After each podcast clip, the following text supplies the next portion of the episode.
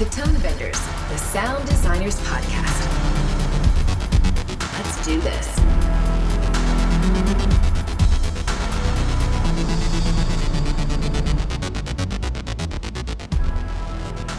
Hello, everybody. Welcome to Tone Benders. My name is Tim, and I will be your host today. Sadly, Renee had to drop out of this interview at the last minute.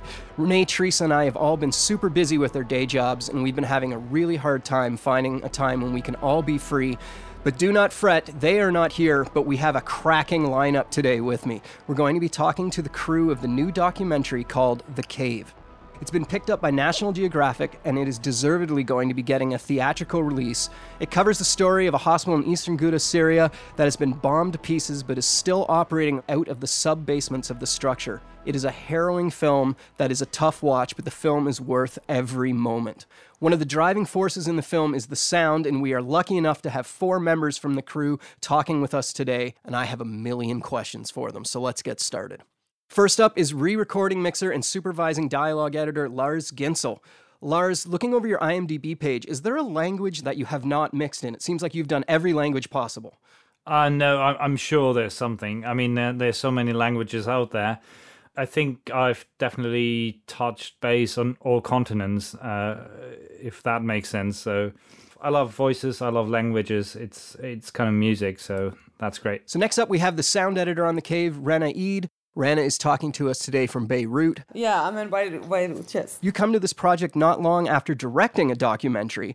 How did your experience directing influence your sound work? In fact, the sound work influenced my directing uh, experience I had. It was a sound driven documentary about Beirut underground and what's happening underground Beirut and after the war, after 15 years civil war. So uh, it's interactive, you know. I'm still a sound designer. I'm still now. I'm writing another documentary, but it's all it's all related. I don't know which are influencing more. Also joining us is Tim Nielsen, who did the Atmos mix of The Cave over at Skywalker Ranch. Not a lot of docs on your IMDb page recently. You've got Moana, Solo, a Star Wars story, the Dark Crystal series. You've been dealing with a lot of fantasy lately. The Cave is really big change of pace. Was that a welcome change, Tim? Yeah, it's always. I've really only done one documentary before working on the cave with Peter and Lars. That was quite a few years ago.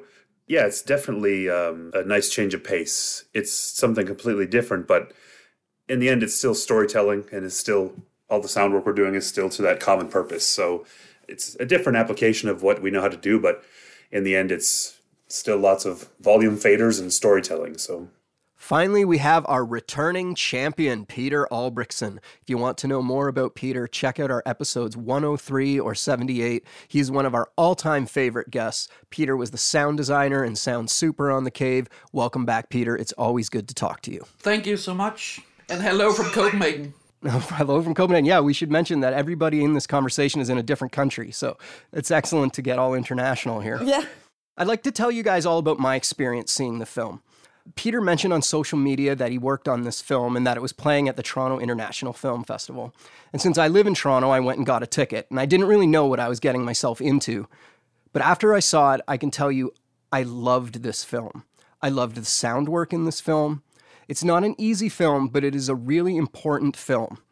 I wanted to do everything I could to help encourage others to see it, so I'm glad that we were all able to get together to talk today because I think it's a film that needs to be seen by as many people as possible throughout the rest of this interview, we're going to be talking about the sound work on it, and it's really interesting sound work, and I'm sure we're going to have a lot of fun with that. But before we get into the sound, I just want to say that this film as a whole is a work of art, and I really want to encourage everyone to go see it in a theater if you can, and just let it wash over you. There's something really special about seeing a film like this with others all around you. You will all cry together, your hearts will all break together. You will even laugh a bunch of times in this film, which you might not expect if you've seen the trailer but you will leave the theater together in bewilderment. And it's a communal experience that I want everyone to try and find a way to get out there. So, Peter, can you please tell us, for the people who haven't seen the film yet, why the sound design and the mix is so important to the story being told in the cave? The director, Firas Fayyad, uh, who's Syrian but lives in Denmark, he contacted me like a year and a half ago in January last year we met up and he already at that point he had these all these very visionary ideas for how the sound should be in this film. I mean, he had really realized that as it's a movie where so much is taking place underground and you hear the war going on above the ground, it's so much about listening and it's so much about like really creating a sonic world around the characters. He already had like some surprisingly specific ideas for how like different elements should have specific sounds and so on. And he also said that he really wanted to mix this film in Atmos because he wanted to have this feeling that the war was going on above you. So yeah, already at that point he had all these ideas, which meant that for me as the sound designer, I could already start getting a lot of material and getting hold of sounds and gathering this amazing crew that's been on the film and so on. So there's been time for all of that. And then we started working on the sound while they were picture editing. It was quite interesting because like the material was really strong. So when you started seeing the first cuts, it felt strong already, but it was almost like a reportage in a way. You were kind of following the actions, and that was quite strong in itself. But what Firas really wanted to do was to make the film very subjective. So I remember, like Lars was the first one I got on the crew, and we talked together. And I remember our first conversations, Lars, where we were like, "Okay, because he, Lars started up cleaning dialogue. It was the the production sound was horrible on this film because of the way it's shot and so on. so it sounded really really bad, and it, there was so much work in just cleaning that up. So when you just started to getting a feel of how does this sound when it's cleaned up a little bit at least, then you could kind of feel ah okay this is it's very strong material, but then Firas really wanted to push it away from being just a reportage, but being very cinematic and being very subjective. Well, and and maybe if I can add to that, the first version that I saw was really very, still very reportage like, and Peter told me that Firas was looking for this subjective approach, and, and so I thought about that and vividly remember the first conversation uh, the three of us had together via Skype. Firas was in Peter's studio, and we talked about things. And just from that short Skype call, it was clear that we're we're not bending things a little bit beyond the reportage thing, but we're going. We want to try to go deeply into the minds of the protagonists. We want to put the the audience into their situation, which really meant like okay, we had planned to to clean up the uh, the production track as much as possible, so we have all the options later on, but it really meant we had to think about like what's the emotional path we're leading now what's really happening what is it that we want to tell in terms of emotions and in terms of the subjective uh, experience for for Amani and her team uh, which is a very very dramatically different thing than just presenting the the order of events. Yeah, I think when I first saw it, I was pretty struck by how sort of gut wrenchingly real it is on one level, but how I wouldn't call it experimental, but how highly stylized and highly orchestrated as a film. And you know what Firas was clearly trying to do was to give you this experience of being in this place, not just physically, but psychologically and emotionally and everything that goes along with it. And so I thought it was a it was a daunting film in that regard to try to uh, you know you're taking footage that's very gritty and the production audio as was mentioned was very rough and everything and a lot of times if you were going to try to do something highly stylized you know Errol Morris style or something you'd kind of want to start with something very clean so I found a really interesting attempt to sort of take something this gritty and also take it in a very stylized, subjective direction. Most movies that I go to, when I look back on them, I think, you know, if I had been given the budget, the time, I would have made similar decisions. I would not have made the decisions that were made in the cave at all. And I mean that in the most complimentary way. You went places with the sound that are unexpected and they work in an emotional way, in an evocative way, and yet they still feel like they somehow could have been real, even though if you detach a little bit, you're like, well, what is that sound? But it's devastatingly getting into your heart in a way that sound doesn't normally do. And I frankly wouldn't even know where to begin to do that.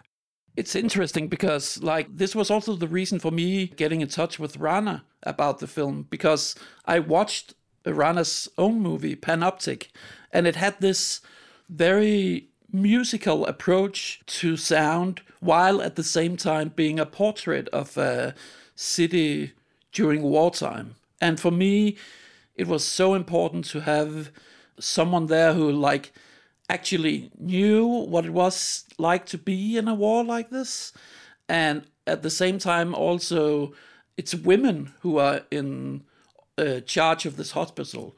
So i thought that the female perspective on the film was very important. We had a dialogue editor from sweden uh, theodora flicht and then we had rana. And uh, rana i mean when you started on this this was like you didn't even start cutting on the final version of the film. You started on an earlier version on the film. Mm-hmm. Mm-hmm. I remember like you just, I mean, we're having some very early talks, and then you were just like, okay, I'll just go for this, and uh, and then just like building and building and building. So I mean, building a lot of sounds. So we, I mean, so many layers. It was really that was really great. Thank you, Peter. Um, we're a team that's so widespread.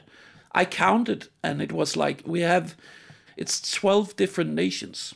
So it's people from 12 different nations on this sound crew. It's pretty amazing, actually. So, Rana, what were your thoughts when you first saw the film? To be honest, because I'm I come from a war zone, so these images I've been growing up with those images, and I've been there because uh, during the Beirut war, the Lebanon war, I was in the shelters more, more most of the time, and the Syrian war was uh, Syria is a very close country, uh, and it's politically it's extremely um, affecting the situation in Lebanon. So uh, we are seeing those images every day. And uh, for me, it was very important not to, as the documentary wanted to be, not to have a reportage because on the news you can see the atrocities. But what do we feel about the atrocities? And what is the sound of the atrocity? And for me, it was very important to hear the identity of the place because for us, in the Middle East, we have a problem of identity, and how I treat sound in the films I work with uh, in, and especially in my film Panoptic, was to recreate the identity of our own countries. I was completely moved because it is about an underground place, and we lived in the shelters and we were hearing bombs. And I was extremely happy when Peter called me about it and asked me to do the sound edit because I was trying first to really do the you know the basics uh, what you hear and the ambiences but i have a lot of ambiences between lebanon and syria about uh, the war and how the perspective of, of the war that's why i think i put so much layers because i wanted to have the reality of it and then the perspective i have towards those sounds especially the perspective yeah it was very emotional to be honest extremely emotional yeah, I think it was not an easy film for any of us to yeah to watch or work on. It was rewarding. You know, it's it's that thing. I mean, I, I when I worked on it, it was basically nine very intense days straight, and it was very fatiguing to sort of have to watch this over and over and over again. But you recognize how important it is. But it, but yeah, I think it's impossible to work on something like this without being deeply moved by it. And I just wanted to catch up. What Rana mentioned, layers, sort of mix between being emotional and yet abstract, and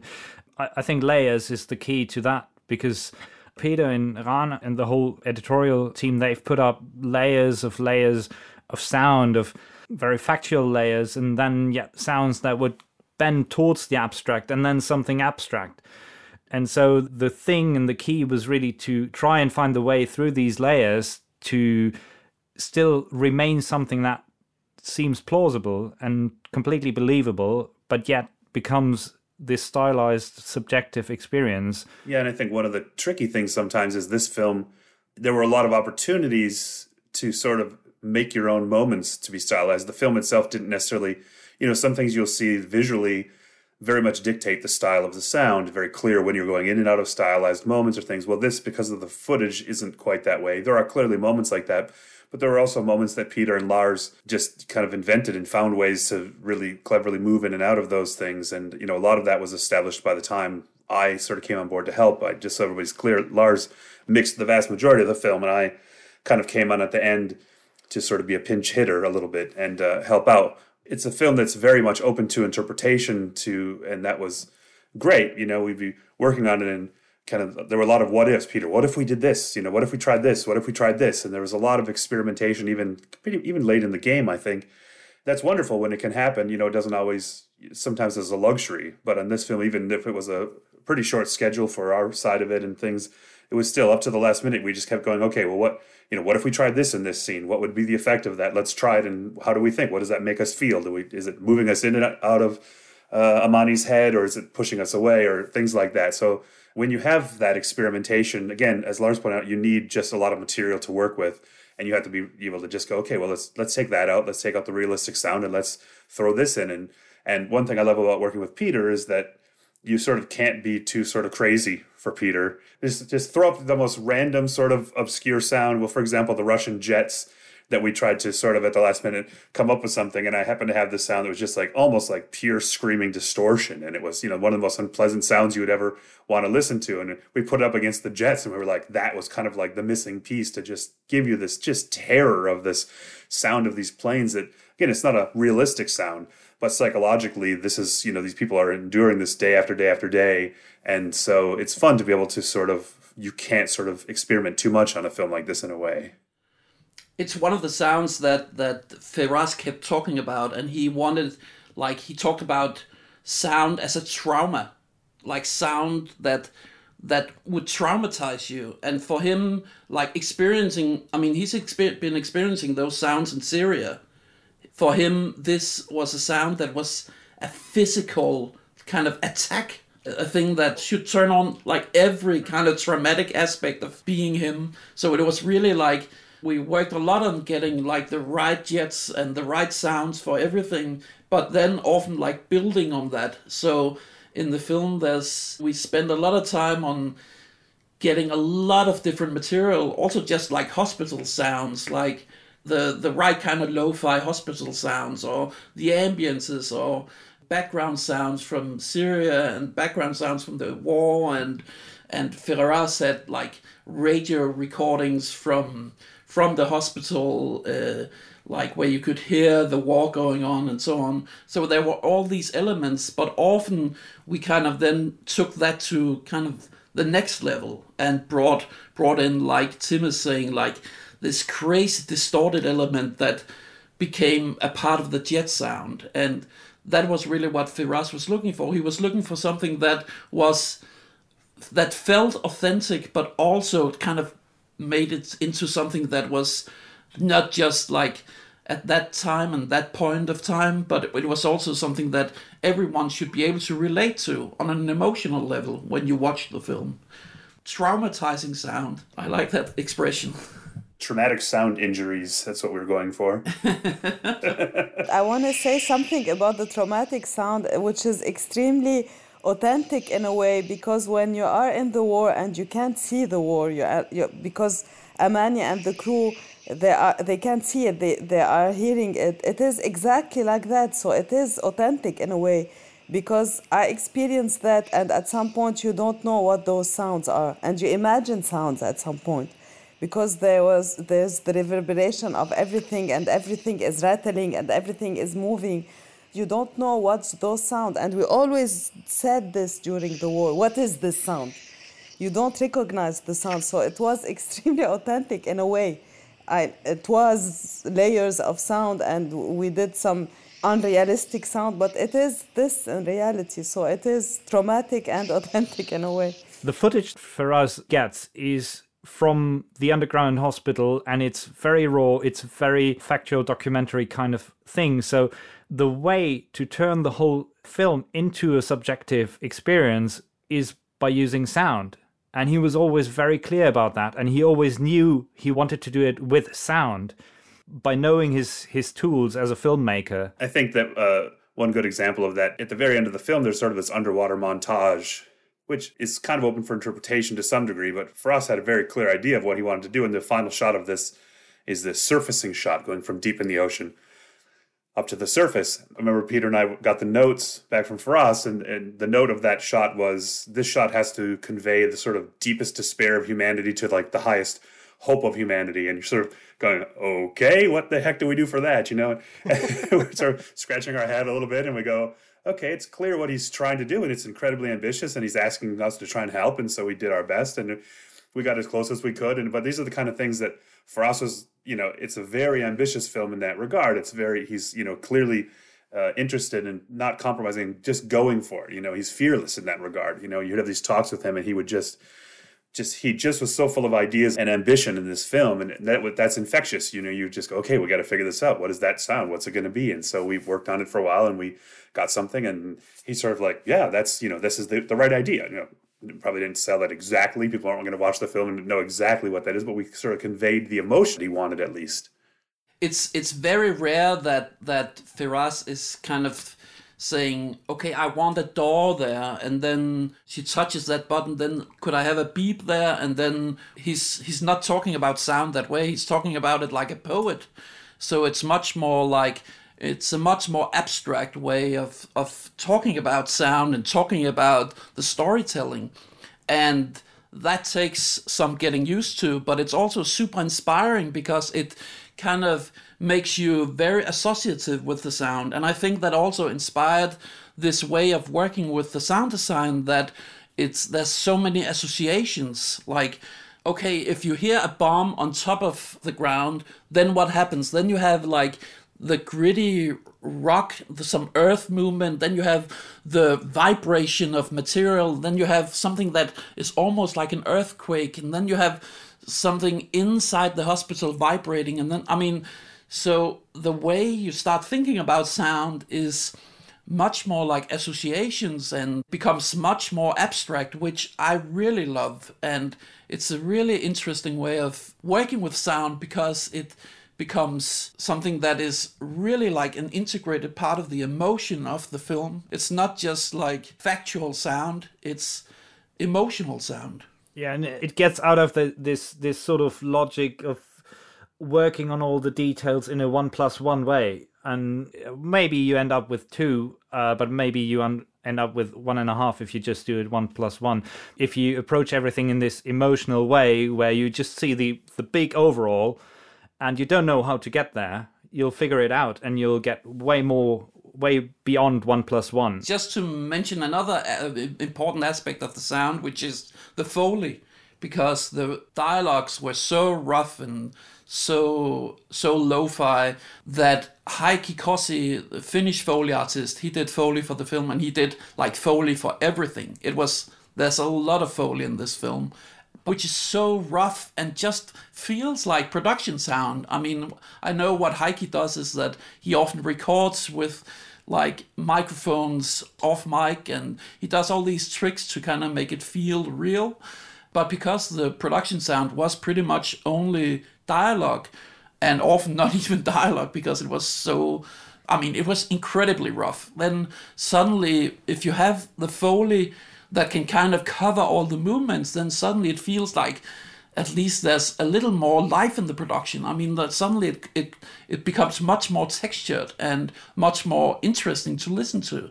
And it's quite amazing what the Foley did in this film, and you won't even notice it. I would say, like, too, I've never worked on a film that there, there was some ADR done for the film because there was some production that was so rough that really had to be replaced or in some cases because some the director wanted to go somewhere very stylized we had to get sort of a clean version but i remember inheriting the film lars's message was well i've tried to destroy the adr you know as much as i could to make it match this production which is almost you know unbelievably terrible and so the, uh, most of the makes i spent just trying to destroy the adr even more to make it fit in with the uh, with the production the great thing about having all this foley for uh, a documentary like the cave is that it's one of the key elements that enables you to focus on things. It enables you to give a sharpened ear on what the audience should be looking for or should be hearing into. And it's it's so key to this, even if it's played super low, completely mixed in with all the dialogue and everything, it's key to making all this work. There's this moment where one of the other female doctors uh, she's operating a, a baby and everything else fades out, uh, just the music staying, and the foley of her just doing the operation, and it's it's a very fragile moment. and you don't notice that it becomes so stylized that it's just that sound and the music, but it this is what keeps you in the action plus gives you all the emotion from the music at the same time and it's just one of the things I feel like if you want to engage with sound on a documentary, you, you have to talk Foley as well. So it, it's very important to have this. It's rare that that happens, of course. If anything, the Foley on a documentary is thought of purely in regards to delivering a potentially a fully filled, uh, you know, M&E later or something. It's not really often thought of creatively in a lot of documentaries, but I, I know in Peter's work it's always been a key element, and uh, that's one of the things I've always admired about like the documentary work that Peter's done is that it's he doesn't approach it from that oh we're just going to fill in the holes and try to smooth out the dialogue and and you know just make it presentable, but he sort of approaches it as you would any feature film. It sort of everything's on the table. Anything is fair game, you know, to try and yeah. Yeah. Let's talk a bit about uh, your process. So, Peter, you mentioned earlier that the director came to you with the idea of Atmos right away if you watch the footage, this movie doesn't scream, let's give this an Atmos mix. You know what I mean? We think of Atmos as associated with the big superhero movies and the big budget movies. The uh, kind of, this isn't found footage, but it has a bit of that reportage, found footage vibe. You don't immediately associate an Atmos mix with that kind of imagery. But having seen it in Atmos, I can't imagine seeing it not in Atmos. It it affects the story massively. So how did you guys plan for that? Walk me through that, everybody. It was Firas's original idea. I mean, it was like for the first, very first meeting I had with him, he talked about this should be Dolby Atmos. I mean, Firas has a way, like when he's talking about things where you can feel this is a decision already. I mean, this is non-negotiable. This is Dolby Atmos, and it's Dolby Atmos no matter what. This is Dolby Atmos. This is a story like he wants to tell this in Dolby Atmos. And because he really wanted this feeling that you were in the cave with these characters. And he wanted this feeling like you hear the war from above you. But when we started editing, I mean, my room is 7.1, and I think Rana's room is the same isn't that right, Rana? Yeah, yeah, yeah it's yeah. So we started out editing in seven point one, but Lars and I have been working on several Atmos mixes now, and what I usually do and what Rana also did was that we layer things in a way so that there's so many like different possibilities of things to like expand into the atmosphere when you're mixing. So I mean, usually Lars and I are only working on the films we do usually at like around the mix maybe doing a bit of dialogue pre-mixing. But for this one lars was there from the very beginning and that was really great because we could start talking about ideas very early on.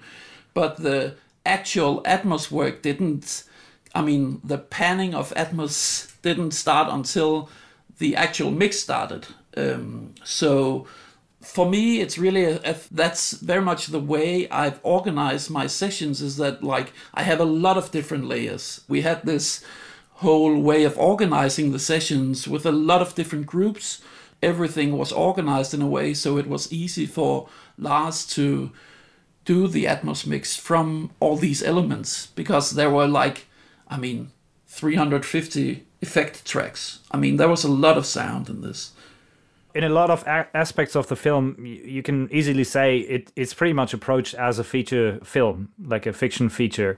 I started very early on, starting with the dialogue edit together uh, with Theodora, um, who supported me uh, with cleaning things up. Um, at some point, I I did a sort of dialogue premix um, five days in Berlin and then I came to Copenhagen and we started uh, sort of the real main mix or the the first pass of the mix. That that's where we started with all the Atmos uh, mix basically from the template that uh, Peter and I had developed on the cave.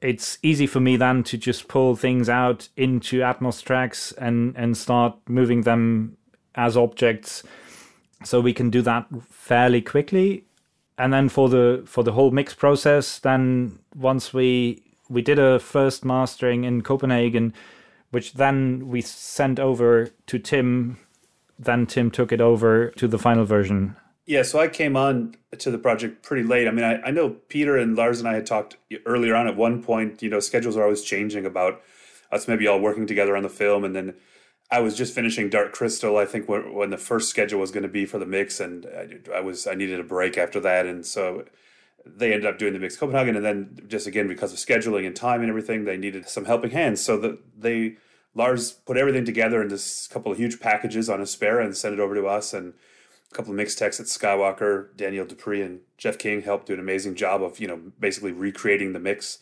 in a mix room there and making sure that, you know, it was all working and matching and playing and everything. And, and Lars and I talked several times. I pestered him with many questions because looking into somebody else's mix session is sort of like looking directly into somebody's brain. it's sort of if your brain doesn't work the same way, you're sort of like, what, what, what, what? Where is this going? I don't. What, what is this track doing?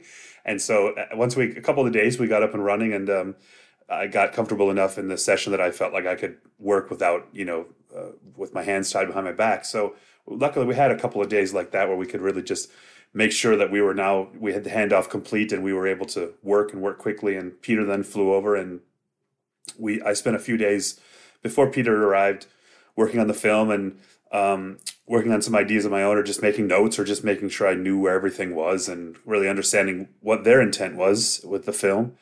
Uh, and then Peter and I worked really a long over uh, what was it uh, Memorial Day weekend. We worked a long weekend, Labor Day weekend, sorry.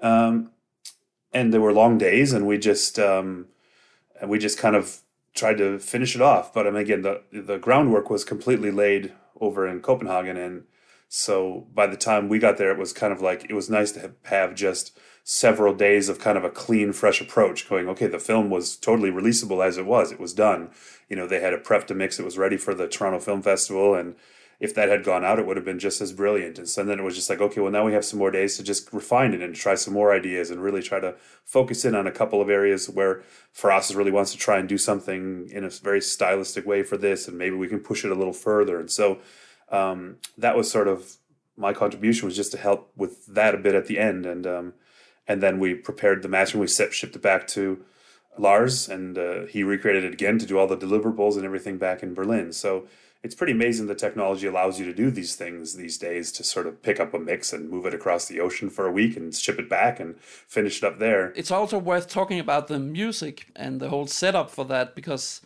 like uh, Matthew Herbert, who did the score, he did a really wonderful work on that, but he got actually in very late in the process but was really open for like, okay, let's keep on developing ideas. Uh, he did a really great work on the score, but he also the music mixer Graham Stewart, who also mixes the the scores for Jonny Greenwood, came over to the mix with Lars and me in Copenhagen, and was part of that as a music editor, and that meant that we could keep on like refining music and sound together. We really had a great process of like when do we play the music, when do we play the sounds, when can the sounds kind of seek into the music and so on. One of the first things Matthew asked for was like, could you send over some of the sound effects libraries that you have, like sound effects recordings? One of these were like this amazing library of vibrating metal from that Nathan Moody did that we we got got got implanted like in the film. And he apparently then he used that for some of the abstract elements in the music. So there's i mean the music when you hear it at first it can seem very classical but it also has all these like ab- abstract elements to it and some of that is actually built from sound effects. So it was a very tight process but at the same time there's a lot of details and a lot of textures in that to kind of dig into there were moments in the film where it felt to me like the piano or something was at the front, and then when like cello would come in, it would envelop the entire room. Is that something that you guys kind of did? Doesn't probably do it that much. Um, I mean, the the way Graham mixed the music. Um, there were a um, couple places, Lars, in the in the end though, where we did actually do some pretty dramatic pulling of the strings and things into the surrounds in a couple cues, especially later in the film. There were not a lot, but there were a couple places where we did break apart the the five one a little bit and take the left rights and move them back and kind of pan them from front to back and back to front and kind of create some movement in them, in particularly in the underwater sequences. I know we did a fair amount of that, and there were a couple other places I know we did experiment a little bit with that. Got a little crazy with the music. Don't tell, don't tell anybody else. How dare you? It was Peter's fault. It was all Peter's fault. yeah, definitely. It's always Peter's fault. You know me, Lars. I'm a I'm a conservative. I would never do something like that. But Peter, he's like, you know what? Just put it in the back, and I'd be like, Peter, no, we're gonna get in trouble. No, but but it it's the thing. Like we didn't have time for a lot of experimentation on the music while we were in Copenhagen. So the main focus has been on like getting things right in terms of level, in terms of interaction with all the other elements. And so it's great if you have this extra little bit in the end where you can definitely take it yet another step. Like Tim said, okay, then let's move it move it around and try all these things which we definitely didn't have any time for anymore. I think it's always beneficial to have somebody else look at your work. I mean, I always benefit from showing my work to other people or on the ranch or different people, and just to have a second pass on it with new eyes and ears or a little bit of time in between is always a benefit, which is you know rarely gotten these days. So the foundation was completely built, and so then it was just like, okay, we have this luxury of having another set of time. What else can we do? And so uh, that was there was a creative freedom in that that was nice. when I said that Firas had this vision for the sound in the very beginning, then at the same time, he's also very open for new ideas along the way, like something like uh, Amani's voiceover that is now in like at least a handful of places in the film. That was never in the edit. So that was something that was invented during the sound. We went to Istanbul in Turkey to record her voiceover and some other stuff that some extra lines and stuff. And we didn't really know, okay, how is she gonna I mean, how is her voice gonna be for like a voiceover. Will that work? How will it feel? And then you heard her, this very fragile, beautiful voice. Yeah, she's got an amazing voice. Whoa, this works so well. And suddenly that turned into an element of the sound. And that was something that was like invented like two weeks before going to the mix it's also been a process where we constantly been trying out new things. So there was a lot of visions for what we wanted to do but there was also lots of like okay how about this or how about that? or so it's been a lot of like developing and shaping really like this idea of you i mean you're building a statue and you're putting on new elements all the time. And uh, in that sense for me it was perfect to kind of be away from the film for a week or a little more in the end and then come back and mix uh, uh, finalize the mix with tim and have fresh ears because it's also a really really really tough movie. And when you keep on working on it it's you almost get numb at some point. And by going away for a few days and then coming back it was like suddenly i could become emotional about it again. Um, yeah Yeah, in fact, I had this because I worked like two to three weeks on the film, and I've always had the the feeling that I'm not working enough because I was always like working one hour, two hour, and then leaving the studio and go have a walk. You need to to get out of the room and then come back and then get. It's like I've been working on the film for like six months, but actually I worked like two weeks and a half. So yeah, it was very emotional. I believe it, having just sat through it for how what's the running time? An hour, forty minutes, something like that. Ninety minutes, something. 90 like It's minute? not long. Yeah. yeah It was a tough ninety minutes, but as I mentioned in the intro, it is worth every moment of those ninety minutes. It is uh, a really powerful film that. Uh, it's kind of at the same time about the worst of humanity and also the best of humanity having a kind of a battle against each other.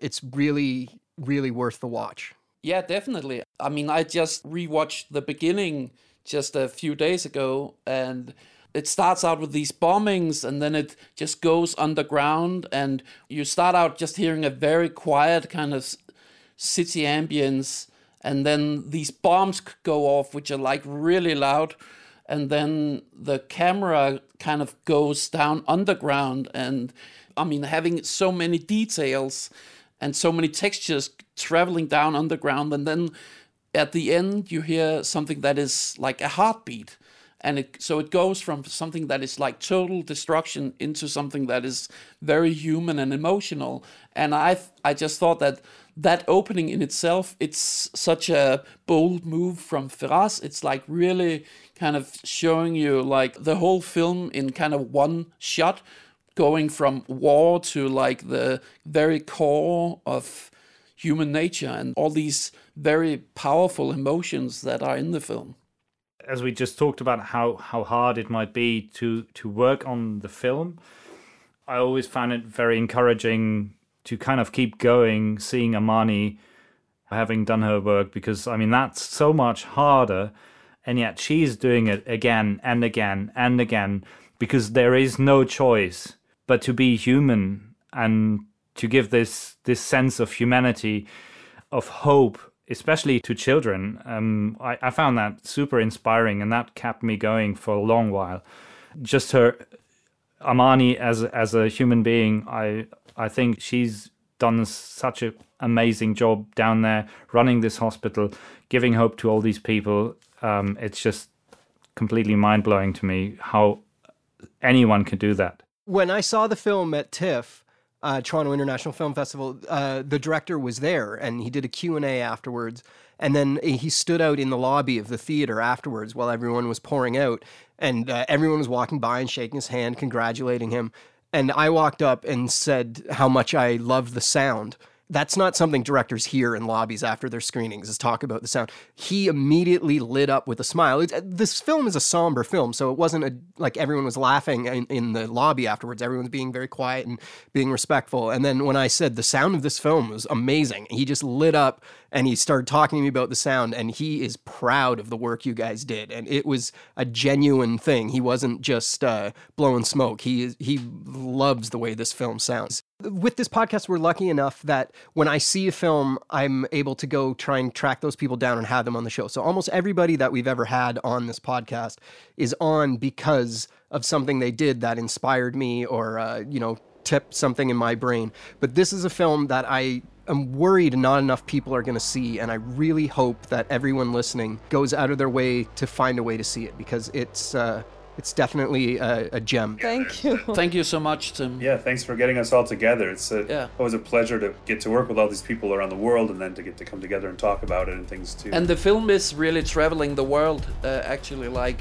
going to a lot of i mean also because national geographic is really pushing the film they're doing a lot of work to kind of get it into different countries so it's going to come out in cinemas in some countries and also there should be some options for experiencing the film so that's that's really great. Our website, tonebenderspodcast.com, to the episode page for this one, there'll be a link to the film's website that has uh, all the screenings available. You can search by country and uh, date, and obviously, uh, hopefully, you can find a screening near you. Thank, Thank you. you. Thanks so Thank much. you Thanks so for having us.